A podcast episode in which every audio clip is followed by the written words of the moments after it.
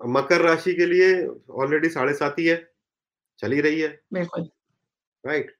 अब ये जो साढ़े साती है, इसका आखिरी चरण में आप आ रहे हो। हुँ। साढ़े साती में जो डिफ़िकल्टी लेवल है, वो धीरे-धीरे, धीरे-धीरे कम होता है।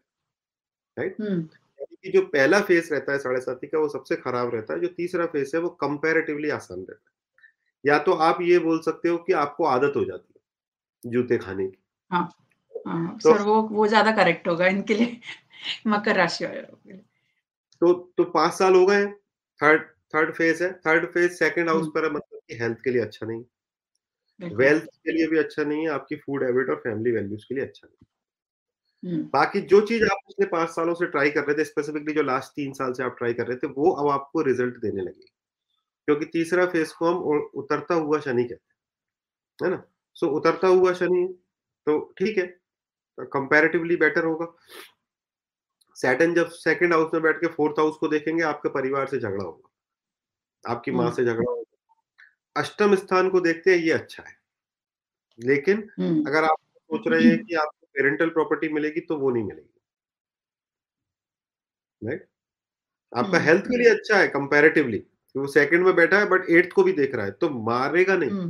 मारक जगह पर जाता है शनि सेकंड हाउस में जाता है तो चंद्र से, बट मारते नहीं है उस समय। क्योंकि अष्टम में देखते हैं तो अष्टम का आयु को बढ़ाते हैं, उसके कष्ट को कम करते हैं। इसलिए साढ़े साती के सेकंड चरण में ऐसा नहीं है कि व्यक्ति मर जाए, राइट?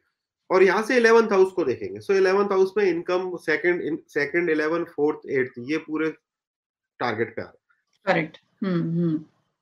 जब अ, अभी तो बृहस्पति आ जाएँगे वहाँ पर फोर्थ पर। हुँ। तो आपका माँ के साथ में जो संबंध है या प्रॉपर्टी से तो रिलेटेड बेटर हो जाएगा। बेटर हो जाएगा। हुँ, हुँ। तब तक थोड़ा कष्ट है, तब तक आपको आपका शादी के में भी सँभल के रहना चाहिए। साढ़े साथी में महाकाल के दर्शन करना, काल भैरव पर प्रार्थना करना, स्पेशली सेकंड सैटर्न के अंदर, काल भैरव पर लाल फूल का माला चढ़ाना, शनिवार के दिन, राहु काल में या फिर शनिवार के दिन वो टाइम पर जब सूर्य सबसे बलवान होता है, यानी कि साढ़े। 11 से साढ़े 12 के टाइम पर आप काल भैरव के मंदिर जाइए, वहाँ पर अ, उनको लाल फूल का माला चढ़ाइए और उनको आप बेलपत्र भी चढ़ा सकते हैं, अगरबत्ती भी लगा सकते हुँ। Listen to to Rudra puja and if you can do, do the Mahamrityunjay mantra. Right? क्योंकि सैटर्न का सेकंड से ट्रांजिट आएगा तो महामृत्युंजय मारक से जब भी शनि का ट्रांजिट जाएगा तो महामृत्युंजय आपको करना है।